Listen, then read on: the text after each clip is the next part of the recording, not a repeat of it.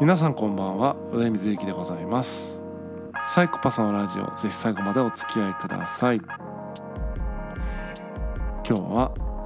襟立てて GO というお話をしたいと思います。先日七夕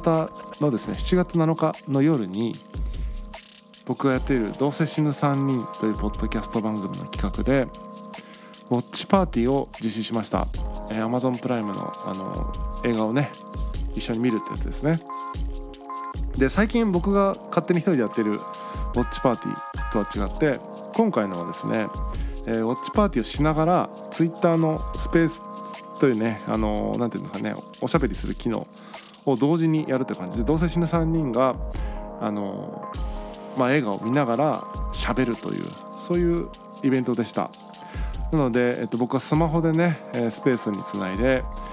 えイヤホンをつけてでパソコンからウォッチパーティーですね映画を流してヘッドフォンでねその イヤホンの上からヘッドフォンするみたいな感じで、えやってたんですけども、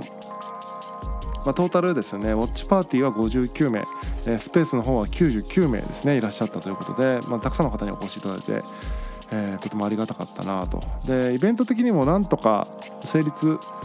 したんじゃないかなと思いますね。あのちゃんとやったのは初めてで音声テストだけはしたんですけども映画見ながら本当に喋れるのかみたいなことは結構不安になったんですがまあ成立したかなというふうに思いますね。で今回「えー、琴の葉の庭」というね新海誠監督の映画を見たんですけどもこれも40分前後だったかな？短い映画だったんでまあ、途中止めて喋ったりとか巻き戻して喋ったりとかもする時間があって、まあ、ちょうどいい長さの映画でした。これがね1時間半とか2時間の映画だとちょっと厳しかったかなというふうに思うんですけどもちょうどいい長さの映画だったし、まあ、コメントのしがいもある映画だったのでとても楽しく見れたんじゃないかなというふうに思っています、えー、好き放題行ってすみませんでしたという、えー、反省もありますがまあそういうイベントなのでご了承くださいという感じです。でその中でもですね一番一番印象に残ってるのが、えー、物語の本筋とか全く関係ないんですけどもえー、すごいちょい役というか脇役で出てくる伊藤先生っていうね、えー、学校の先生のポロシャツの襟が立っていたことなんですね。でそのどうせ死ぬ3人のメンバーの1人がですねそこでねあの、まあ、偏見なんだけど襟を立ててる人は嫌なやつが多いみたいなことを という印象があるみたいなことを言ってですねちょっとコメント欄が、えー、わーっと盛り上がってあの番組終わったあ番組というかイベント終わった後ですねそのツイッターのアンケート機能を使ってポロシャツの襟は立てた方がいい立てない方がいいっていうアンケートを取ったんですね。でそしたら262票ですね1日で集まって立てた方がいい16%立てない方がいい84%っていう感じでまあ、圧倒的にこの襟を立てない方がいいというこの世の中の声みたいなものが 分かって改めてねポロシャツの襟を立てるってどういうことなんだろうっていうことにすごいあの気になって翌日はそれをずっと引きずってました。でチャット GPT にですねそもそも何で襟立ててるんだっけっていうことをですね聞いてみたところそもそもポロシャツっていうのは1920年代に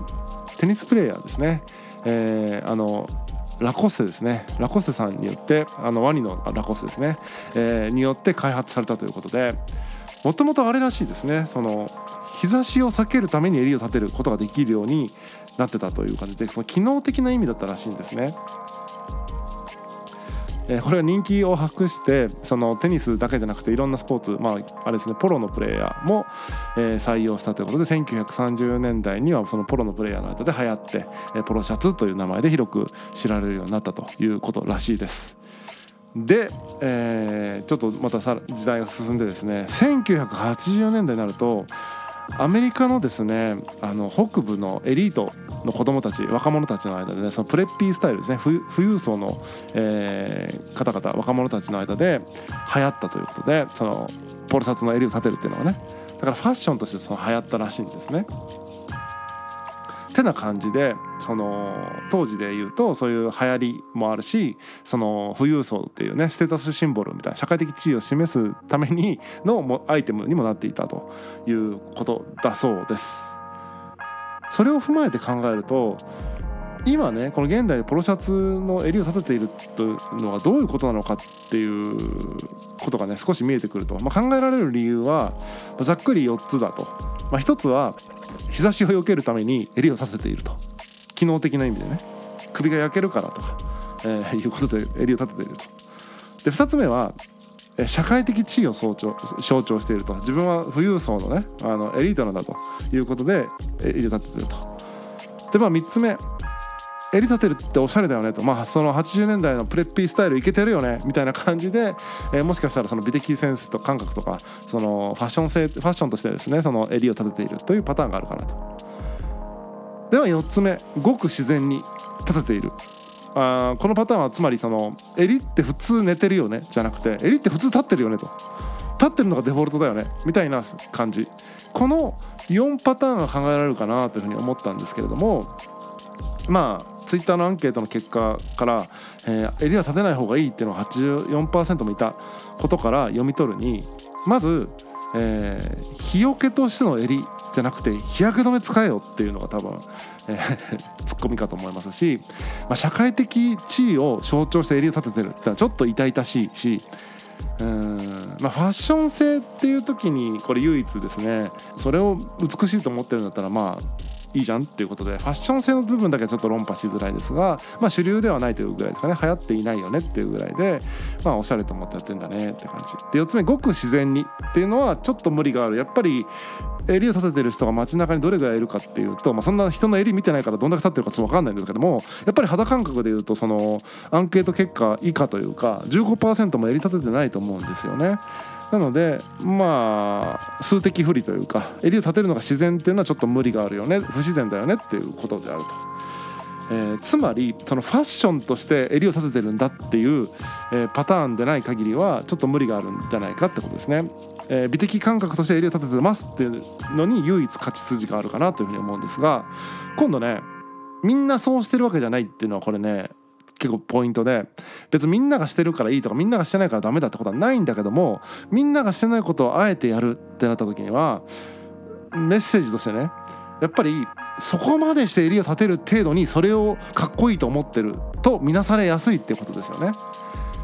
僕なんか例えばサムエを着てますけどもえー、街でサムエ着てる人がいっぱいいたらその他大勢の中の一人って感じで僕は別にサムエを美しいと思っていると何と思っているとそんなに気にされないと思うんだけども街でサムエ着てる人がいないから僕がよほどサムエをいいと思って着ているとか何か理由があって着ているって感じでなんか特別な衣装として見られるたりするわけですよ。で僕の場合サムエっていうのはあのー、まあ、ファッション性というか見た目的に好きっていうのもあるんだけども機能性が圧倒的にいいっていう意味で着てるんですねあれ最高の機能性だなと思って着てますと汚れてもいいし動きやすいしなんかねいいなと思ってますでなので機能性で着ていてそれでいてファッション性もまあ嫌いじゃないまあやや好きみたいな感じで着てるんだけども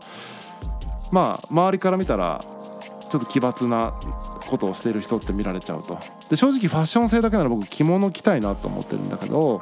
えー、着物はちょっとやっぱサムエと比較するといろいろと大変そうだなっていうのでなかなか手が出ないっていう感じですね。ちょっと僕の話はどうでもいいんだけども、まあ、襟を立てるっていうのがそれに匹敵するってことですね。わざわざポロシャツの襟を立てるってことが僕がサムエを着て街を歩くのと同じような風に見なされてもおかしくないと。なぜ立てるのかっていうことが問われるみたいなことですね。でそれをいや美しいと思っててかっこいいと思っててっていうのは全然いいんだけども結構覚悟を決めて襟を立ててる。立てていないと、えー、思わぬその反感とか思わぬツッコミとか、えー、すごい懐疑的な目で見られるみたいなことが起こってくるっていうやつですよね。面白いですね。こう少数派であるだけでそのただいいなと思って来てるだけでもいちいち覚悟が問われてしまうみたいなことが起こってくると。でこれがいいとか悪いとかの話をしたわけじゃなくてそうだよねっていうことを言っています。なのでねえーとまあ、結論ですけども皆さんね覚悟を決めて是非ポロシャツの襟を立ててね